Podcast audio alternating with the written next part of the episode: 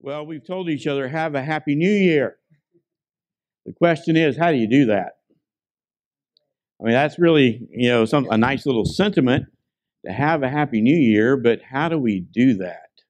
How do we ensure that uh, if God grants us another 365 days in this life, that we are going to be joyful and content and happy in our lives. Today, I don't want to so much preach a sermon as just share some good biblical counsel and pastoral counsel with you this morning. You'll join me in turning to Philippians chapter 3. Philippians chapter 3.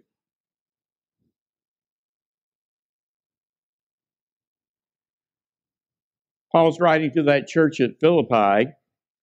He's writing to it from a Roman prison cell. And he starts chapter 3 by saying, Finally, my brethren.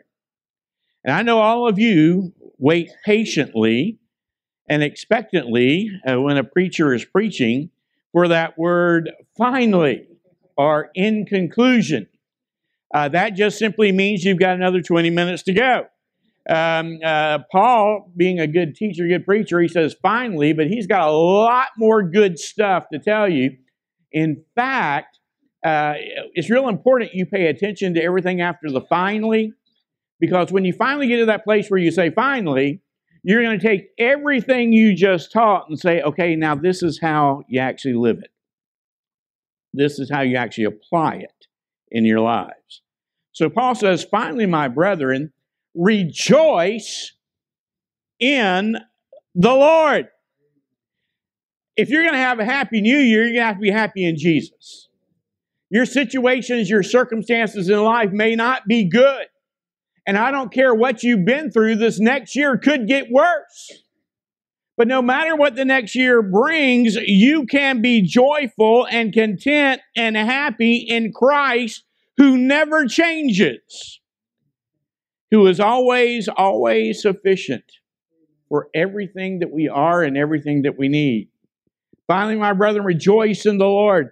For me to write the same thing to you is not tedious, but for you it is safe. What Paul says is, I like to repeat myself. And if you've noticed anything in my teaching, you notice I repeat myself a lot. And do you like Charles Stanley? You like to listen to Dr. Stanley's preaching? If you ever listen closely to one of his sermons, you'll notice he repeats the same thing over and over and over again from beginning to end in a sermon. He will repeat the same thing, the same theme, sometimes the same words in any given message eight or nine times. Okay? That he's following Paul's example. Uh, you see, I, am firmly convinced that the uh, it's not so much that we need new understanding of Scripture and we need to learn something more to help us find contentment and joy in the Christian life. We just need to be reminded to put into practice that which we've already learned. So Paul says, I'm just reminding you of some things and make sure you're living them out, the implication. Then, as he was reminding them, notice the next thing beware of dogs. Beware of dogs. Now, we have a dog. We have a little Sheltie named Eli. And Eli's a good little dog. The kind of dogs that Paul's talking about was not the kind of dogs we have in our homes. They did not have domesticated dogs in Paul's day. The dogs were wild dogs. The dogs were scavengers. The dogs hang out, uh, hung out in the uh, uh, garbage dumps. The the dogs could cause you problems and trouble and pain. So he says, Beware of dogs. Who are the dogs? Beware of evil workers. Beware of mutilation. Ah, now we kind of understand. He's writing about a group of people that came into Philippi with some false teachings and false doctrines. They were claiming to be Christians and they were claiming to speak on behalf of God, but what they were teaching is yes, you need Jesus, but you also need to become a Jew. Not only do you need to become a follower of Jesus Christ, but you have to keep the law of God you've got to convert to Judaism as well. And as a sign that you're doing that, you've got to be circumcised. What Paul is saying, if anyone comes to you preaching any other gospel except the gospel once delivered to the saints, you better be careful and beware. There are dogs out to hurt you. And the sad truth in our day and time is one of the best pieces of advice I can give to you is beware of the dogs that are out there because there's a lot of them. There's a lot of people teaching false doctrine. They might not be teaching you that you've got to convert to Judaism as well as Christianity, but they will teach you that the primary purpose that Jesus died on the cross was not primarily to save you from sin, but to make you prosperous, to give you stuff, and to keep you healthy and they present a prosperity gospel. There's a lot of other gospels that are out there. I sat in my office just Friday and was talking with a couple, uh, and they had been in church most of their life, but and they were wanting to talk about the possibility of becoming a part of this church. And I said, well, the first thing we got to make sure of is that you've been genuinely saved. And and they they asked the question, what do you mean genuinely saved? And I said, let me explain to you what the scripture says about how a person is saved what saving grace and saving faith looks like. And though these people have been in church in their life and serving in church, doing things in church, as we talked together, it became pretty apparent very quickly they'd never heard that message of the gospel before. Never heard that message of the gospel. There's a lot of people out there that will tell you a lot of different ways that you can get to God, but there's only one way, and it's the way His Word says. Through the Lord Jesus Christ, through an understanding of sin, repentance of sin, faith fully in Christ alone and that which He did for you and His, His life without sin, in His substitutionary atoning death on Calvary's cross on your behalf, where He paid the price for your sin took your sin into his own being, paid the debt that you owe to holy God, received the fullness of the wrath of God that you deserve, shed his sinless blood, died in your place, was buried, and rose again, ascended to be back with his Father. And you believe that to the point where you're willing to let go of control of your life and surrender all that you are to all that he is to acknowledge Him as Lord of your life. And apart from that, there is no salvation. And it is sad but true. There are people meeting in churches all over this county, all over this area that will be meeting today that will not hear that message of the gospel of Jesus Christ. Beware of the dogs. For he says in verse 3 For we are the circumcision who worship God in the Spirit. He says, Those who have really been united with Christ, those who belong to him, are those who worship him in spirit. Rejoice in Christ Jesus and have no confidence in the flesh. In other words, our salvation and our position before God is not found in anything in us, is found in Christ alone. And that which he has done for us and that which he does in us. Then in verse 4, have no confidence in the flesh, he says, though I also might have confidence in the flesh. He says, if you can be made right with God through what you do outwardly, Paul says, buddy, I'd have been there. I'd have been at the head of the class. If anyone else thinks that he may have confidence in the flesh, I'm uh, more so. Then he starts giving his pedigree of how in Judaism he did everything that Judaism said that you got to do to be right with God. Circumcised the eighth day of the stock of Israel, the tribe of Benjamin, a Hebrew of the Hebrews, concerning the law, a Pharisee. If the law can get you to God, he said, I'd have been there. Actually, while we were in Israel, one of the things we had the privilege of doing is I had the chance to stand on the very steps where Paul was schooled by Gamaliel in the law. Stood in the very place where Paul learned all about the law of God. Concerning zeal, he said, If you think I was zealous for that which I believe, I persecuted the church. Persecuted the church because he thought they were teaching a false doctrine. Concerning the righteousness which is in the law, blameless. In other words, he says, Best I understood the law, I tried to keep the law. But what things were gained to me through his efforts?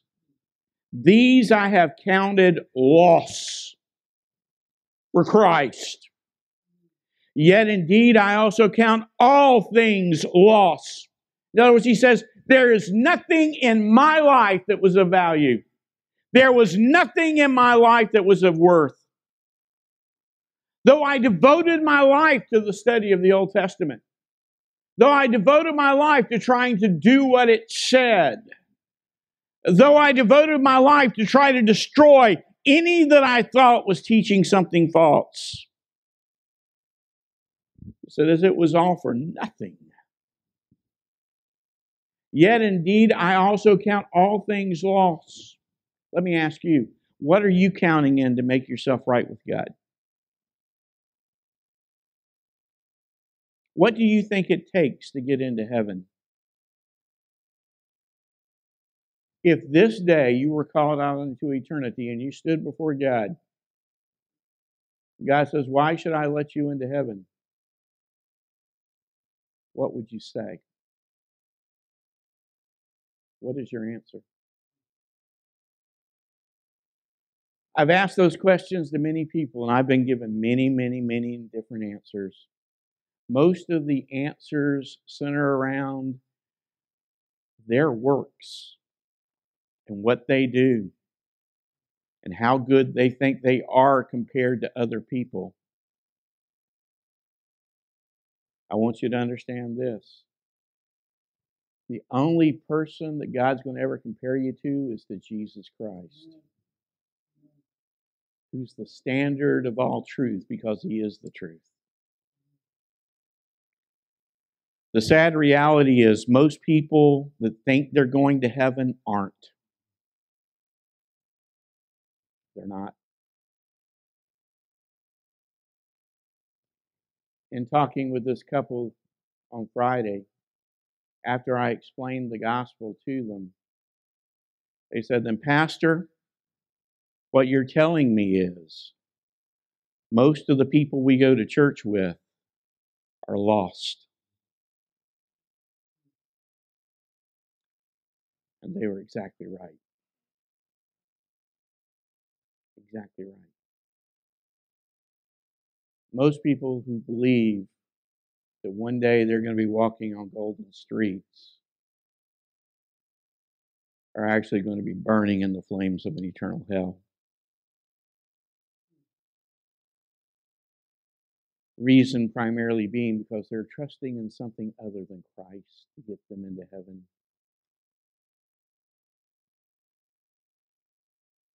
They've created an image of what they think Jesus is like.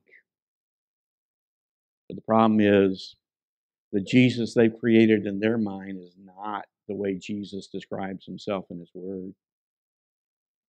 And they've come up with their own system of what they think it will take to get them into heaven. But it's not what the Word of God declares. And the sad reality is I know beyond any shadow of a doubt there are people in this very room who are listening to what I'm saying and they're thinking to themselves, Preacher, I know I haven't done what you said a person's got to do, but I've done what I thought was right, and I think God's going to understand. But you're wrong. But you're wrong. God is going to deal with you on the basis of His Word, not on the basis of what you think. The way I've described is the only way to God.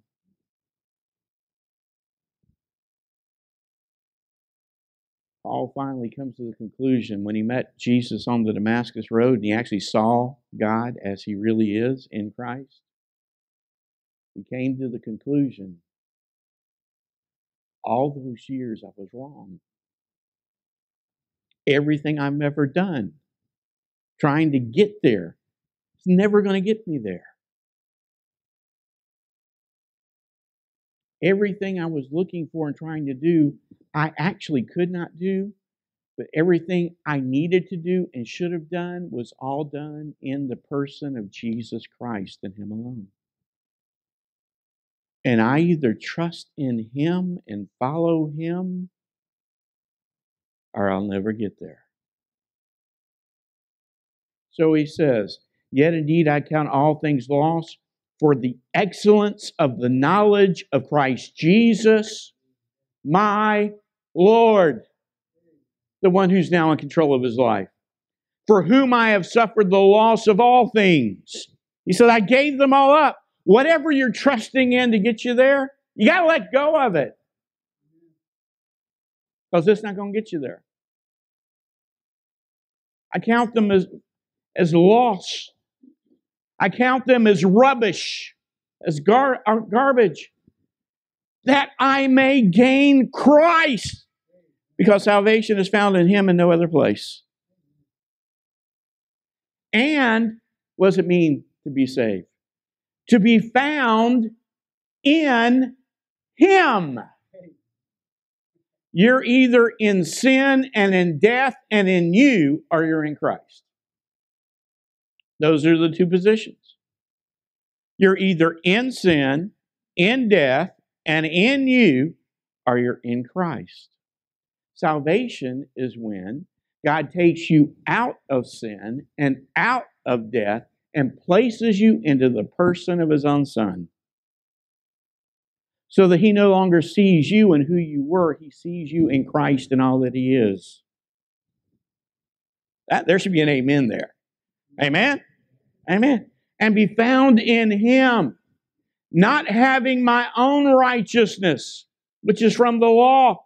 In other words, he says, I tried to keep the law. And he says, I found, what I discovered is when I met Christ, when I thought I was righteous, I thought I was good, I was thought I was keeping the law.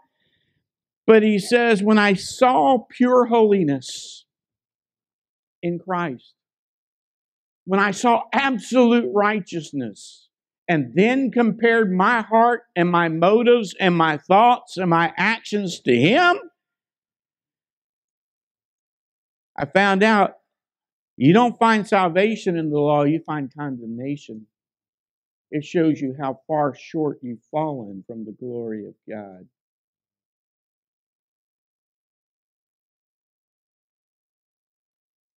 And be found in him, not having my right, own righteousness, which is from the law, but that which is through faith in Christ. The righteousness which is from God by faith. Here's what you need to understand. In your lostness, you have no righteousness.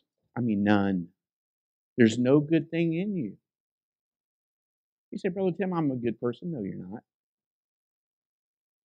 You might be moral and you might be kind, but you are not good.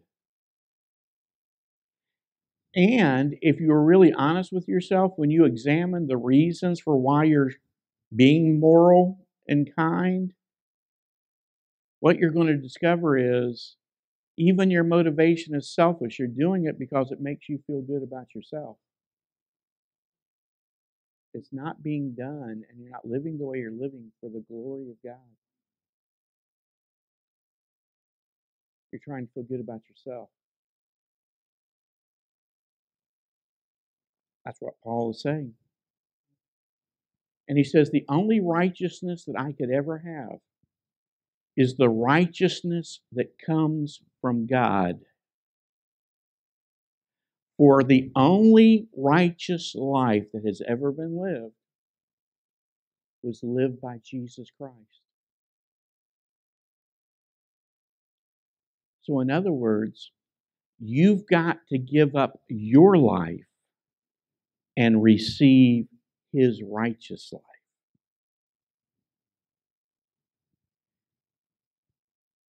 Now, what do you do after that? What do you do after you're saved? How do you live? And what do you live for after you're, you're saved? And if you're going to know true joy and contentment in this next year, how are you going to get it? Now he tells us.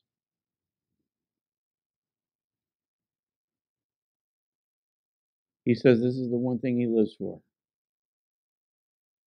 That I may know him. Paul says, the reason I needed this righteous life of Christ, the reason I needed his cleansing, the reason I needed his forgiveness, is because I needed to know him. And what I live for in my life, my all consuming passion and desire, is to know Him fully and completely as He is. There's another word for that truth to know Him. You know what it is? Eternal life. In John 17, Jesus says in his high priestly prayer just before the cross, and this is eternal life, that they may know you and Jesus Christ, whom thou hast sent. That's eternal life, folks. That's the result and gift and glory of salvation. The privilege of knowing him. Understand, eternal life is not about being able to live forever in heaven. Eternal life is not about being able to walk on golden streets. It's not about walking through a gate of pearl. It's not about being able to stand beside the crystal river that flows before the throne of God. Eternal life is the privilege of knowing Christ in his fullness. You can know him now. Eternal life isn't something that comes later, it's now. In my lostness and in my sin and in death, I could not know him. I was cut off from him. I was an alien from him. I was a stranger to him. But now, because of Christ, by grace through faith. Since my sin is now cleansed and forgiven, and I'm clothed in his righteousness, I now have the privilege of coming into his presence that I might know him and all that he is. Question What's your goal for 2023? What do you want to accomplish? What's going to make you feel like you have somehow succeeded, been successful in this new year? Why are you going to get up tomorrow morning? What's your greatest desire? I mean, not what should it be, what is it? For those of us who have been saved by grace through faith, we should have but one desire in all of life to know Him. If your greatest desire in life is to see your ball team win a game, if your greatest desire in life is to make sure you got X number of dollars in your bank account so that you can make sure that you can retire and live a fairly decent life. If your greatest desire is to be able to spend more time with your kids or your grandkids or your parents, if your greatest desire is to get that next promotion on the job, if your greatest desire is to receive recognition from people for things that you've accomplished,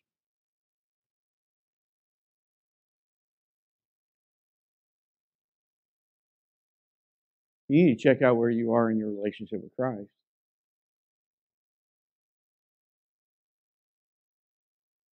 I want you to understand you can have all of those things. You can have all those things. But if you think that's going to bring you ultimate joy and contentment and satisfaction and peace, you are sadly mistaken.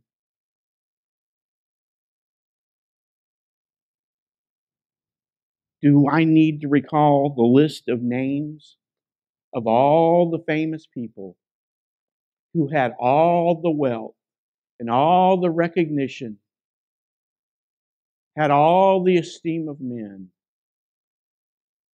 who on an earthly level had achieved everything achievable and died miserable. Many of them committing suicide, many of them dying through drug abuse. Because they discovered you can never find ultimate satisfaction in those things. It will always leave you empty. Folks, I want you to understand the Word of God declares this, not this preacher. You will never know genuine peace. And you will never know genuine contentment. You'll never find the thing that you think you're looking for until you come to know Christ in all of his fullness. He says, My greatest desire is that I may know him and the power of his resurrection. The very power that raised him from the dead. Did you know that same power, as we seek him and come to know him, lives in us? But how do you get there? How did Jesus experience? If you want to know him and experience all that he is and all that he's been and all that he's done, and you want to experience power of res- resurrection. How did Jesus experience the power of the resurrection? He had to first experience the cross, the fellowship of his suffering. Now, his suffering started long before the cross. Throughout his life, even in his birth, someone sought to kill him. All of his life, people rejected him. All of his life, Satan was out to destroy him. All of his life, he had people just trying to look for anything in him that they could accuse him of. He came and demonstrated the greatness of all that he is. He demonstrated the greatness of the power of God. And you know what they said about him? He's doing that by the power of the devil. He is not of God.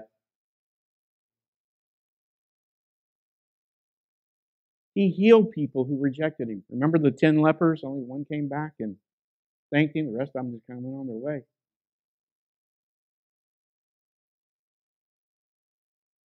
But then there was the cross. There was the ridicule, there was the beating, there was the scourging, there were the nails. But more than anything else, it was taking into absolute holiness our sinfulness, experiencing separation from his Father, experiencing the wrath of a holy God upon our sin. Isaiah 53 says he was a man of sorrows and acquainted with grief. Do you want to know him? Do you want to be like him? Do you want to know the fullness of his power? You only get there when you share in his suffering. Share in his suffering. How often do we cry out to God and beg Him and plead with Him to remove our suffering? I understand that. I've been there. And what we don't understand is, is through the suffering, we come to experience Him and learn of Him in ways we've never known before. Yesterday, Robin and I celebrated 42 years of being married. 42 years. We had dated for about three and a half years before we got married, so we've been together about 45 years. And I thought I knew Robin.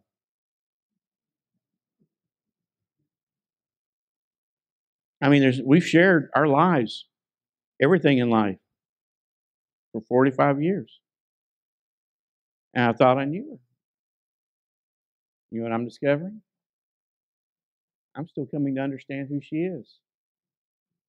You know why? Because as we go through life, we go through new circumstances we haven't been through before. And as we face those new circumstances and those new challenges and those new levels of suffering, there are things that come out through her that I've never seen before. And there's things that come out of me she's never seen before. Some of them are good things, some of them not so great. So even though we've been together so long, with each new challenge, with each new pain, with each new heartache, we're still discovering new things about each other. And it's the same way in our walk with Christ. You could have been a Christian for a long, long time 40, 50, 60 years.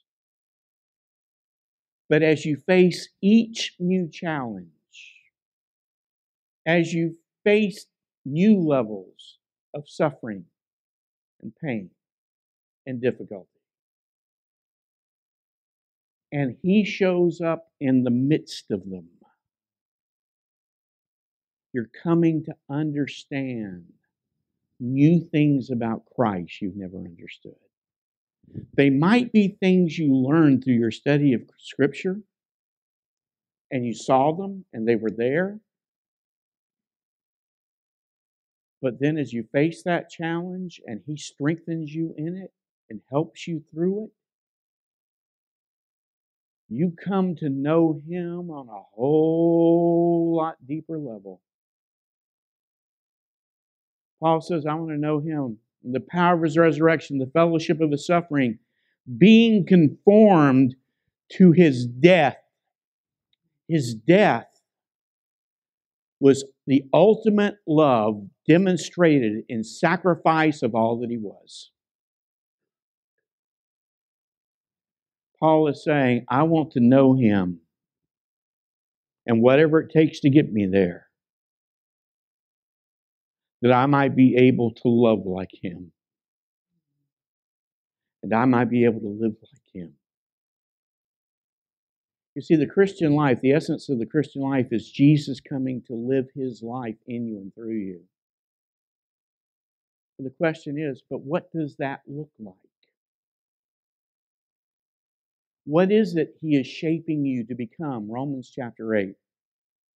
His ultimate purpose for your life is to save you and shape you and mold you and conform you to look like the life of the Lord Jesus Christ. So, what is it you're supposed to be? Who are you supposed to be? What should your attitudes be like? What should your emotions be like? What should your words be like? What should your actions be like? You'll only know as you come to know Him. To know Him. Then you'll mm. see what God is at work shaping you to be. Part of what we're going to do to help you come to know Him, starting next Sunday, good Lord willing, we're going to walk through one of the Gospels, which is the story of the life of Jesus.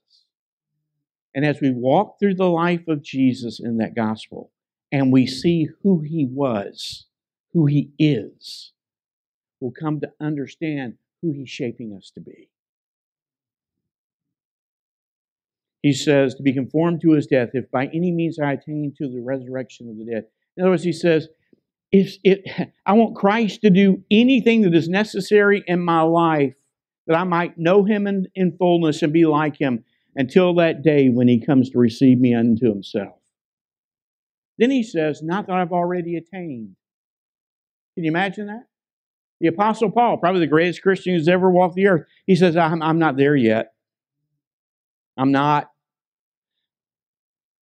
Folks, in order to come to understand Christ and that which He's at work doing in our lives, you have to be honest with yourself about where you are at this moment.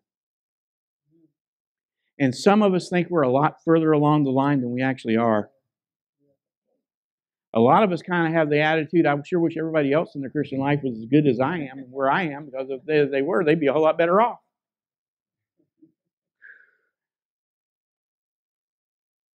The more you come to know Him, the more you're going to see yourself as you actually are. He says, Not that I already attained or am I already perfected. He said, I'm not fully like Christ, but this is what He does. So, how in 2023 are you going to come to know Him in His fullness, experience His, his power, and have Him do the work that's necessary of growing you in Him to be like Him? This is how it works. But I press on that I may lay hold of that for which Jesus Christ has laid hold of me. He says, I keep pressing on. From the day that Christ laid a hold of me, He laid a hold of me that I might be saved and grow to know Him and to be like Him. And He laid a hold of me for that reason. So He says, and now I'm pressing on for that very purpose. To press on means the stuff you got to do. You just can't sit back and do nothing and think you're ever going to get there. You can't just go on cruise control, folks. You've got to press. You got to spend time in His Word. You got to spend time in prayer. You got to spend time asking God to search your heart that you might see the sin in there that's laying in there that you're not even aware of, that you might confess it, and repent of it, that you might grow in the righteous life that He has declared that you already are. Brethren, I do not count myself to have apprehended, but one thing I do. This is what you need to do when you're pressing on. Forgetting the things which are behind. Forgetting the things which are behind. You're never going to get ahead until you let go of what's been. Some of you cannot grow in your life. You can't grow in your relationship with Christ. You can't grow in Christ's likeness. You can't grow in joy because your thoughts and your heart are, con- are consumed with what's been. You got to let go of that stuff. You got to let go of the sin. You got to forget about it. Paul, he could have spent his life beating himself up over how he persecuted churches and how he persecuted Christians. He was the one who held the coats for the people that were stoning Stephen to death. He could have looked at how wrong he actually was in his life and the things that he did and the pain that he caused, and he could have spent his life under condemnation. And some of you can't move forward because you keep thinking about what you've done, where you've been. Listen, if you come to if you've come to Christ, He's forgiven you. He's cleansed you. As we talked about Wednesday, some of us have a higher standard of righteousness than Christ does. We say, Well, I know God's forgiven me, I just can't forgive myself. Well, aren't you mighty holy? You got a pretty high standard. God's able to forgive it. You to hold on to it? Let go of it. One of the things, I know this upsets people when I say one of the things I don't like about Alcoholics Anonymous and Narcotics Anonymous and a lot of counseling programs for addictions and stuff like that is they say the big thing you got to do in your life is you have to admit you're this, you're an alcoholic, you're a drug addict, whatever, and you have to admit that you're powerless over that and you'll always be that. And so you get up in the meeting and you say, Hi, my name's Tim, and I'm an alcoholic, or I'm a drug addict, or I'm a whatever. I want you to understand that is not what the Word of God says. The Word of God says when you got saved and you got cleansed, you were also transformed and you became a new creation in Christ Jesus, and all the old things passed away, and behold, all things become new, and you are now no longer the slave of sin, whatever that sin may be. But Christ has set you free. You don't identify yourself by your past sin, you identify yourself by who you are in Christ. Okay? You got to forget that stuff.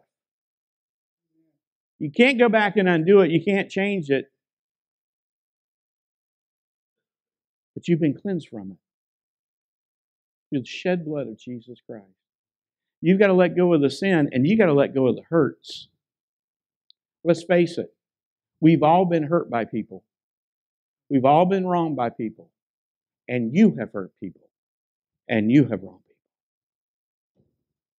And some of us cannot find joy and happiness because we're still holding on to past hurts. I don't like a lot of secular counseling, folks, because in a lot of secular counseling, when you go to a counselor, they want to sit there and talk to you about all the stuff you've been through and all the hurts and how people have mistreated you and just that what you've done. I understand that on some level.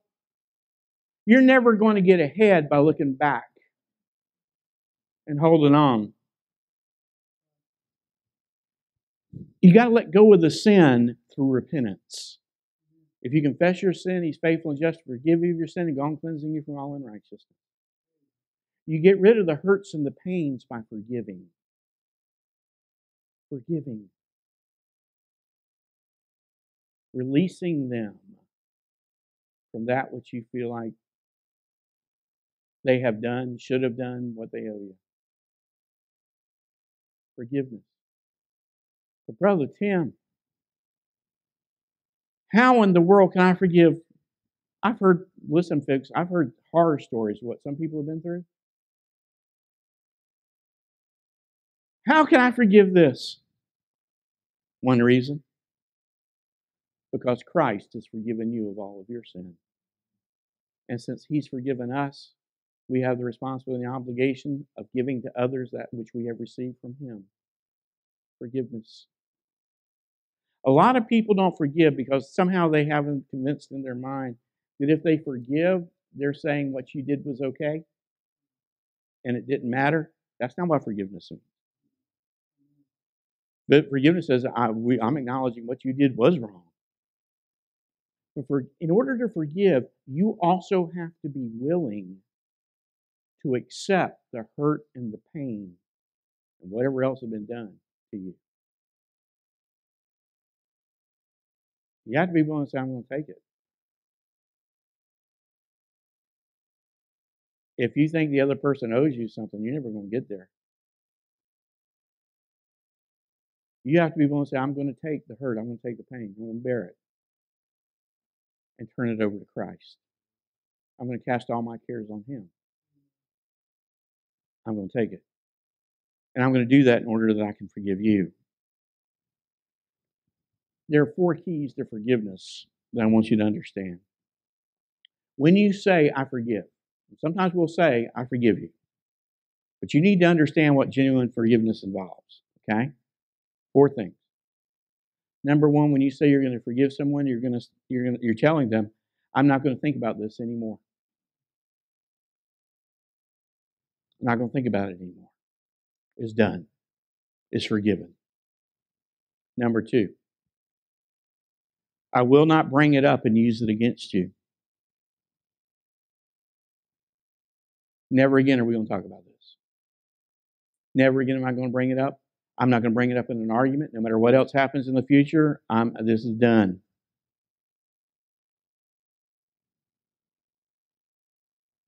By the way, not the ladies, I just know the way a lot of ladies are, are wired. We can hold on to stuff. And I know from you get into an argument with somebody, you get an argument with your husband or whatever. June 1972. What? You did the same thing in June 1972. You said this, and whatever. June 19, and not only in June 1972, but then on in, in 1982, you, you did this again. You, and well, you can keep a list. I want to remind you in 1 Corinthians 13, it says, Love keeps no record of wrongs. If you bring up something that someone has done to you, whatever they did, you haven't forgiven it. If you ever bring it up again, you haven't forgiven it. So you're not going to use it against them. Number three, I will not talk to others about this. Not even in a prayer request. Okay? Well, I want you to pray for me. This is what happened, and I'm, I'm trying my best. No. Oh, we can use prayer sometimes as a means of gossip. We can use prayer as a means of trying to share our hurt and pain and anger and bitterness and sanctify it somehow. I'm not going to talk to anybody else about this. There's none of this. I want to share something with you. Now, I don't want you to share this with anybody else, but just so that you understand about what's going on. No. You're not going to bring it up again. And fourthly, I will not allow this incident to stand between us and hinder our relationship from this point forward. That's what it means to forgive. Because you see, all those qualities there is the way God forgives us. Whenever He forgives us, He casts our sin as far as the east is from the west. He buries it in the depths of the sea. He puts it behind His back and He remembers it no more. He never brings it up. If you bring it up again, you know who you're like? Satan, who's the accuser of the brother that's always bringing up the bad stuff that we've done. So he says, forgetting the things which are behind. And not only that, you got to forget the successes. Because sometimes we can try to rest on our laurels and we keep thinking of the good old days and what we've accomplished here and what we've accomplished there. You got to let go of that stuff. It's where are you now in this moment in your walk with Christ? Forgetting those things which are behind and reaching forth to the things that are ahead I press toward the goal for the prize, the upward call of God in Jesus Christ. You got to let go of that stuff and keep pursuing Christ and all that He is. And how He is shaping you and molding you to be like Him. Got to be moving forward. Got to be looking forward. And you got to keep your eyes focused on Christ who is the author and the finisher of our faith. You do this, you're going to have a happy new year. You're going to have a happy life. You're going to have a happy marriage. You're going to have a happy family. Because the ultimate goal through all that you're doing in your life, that all you're doing in your family life, through all that you're doing on your job, through all we're doing as a church. The goal is this that we might know Him in all of His fullness, and that we might be conformed to His image. His image and the very things that you think are causing you the greatest hindrances in life and the greatest pain in life and the greatest suffering in life are actually the very things that God is using to drive you to Him that you might know Him more fully, more completely.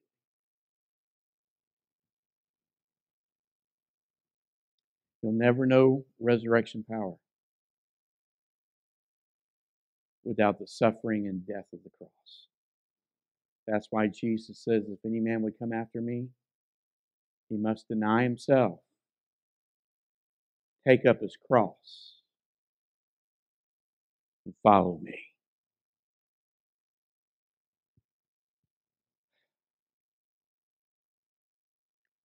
Lord, may that be the reality of my life. May that be my one desire. May I not be like Martha that was troubled and trying to do so many things. May I be like Mary that was focused on the one thing that was most needful? To be with you, to know you, to love you, to worship you, to become like you. When people come into this place,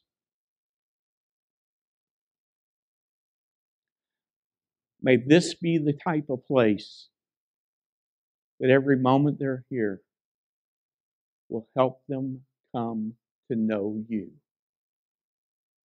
in all of your fullness.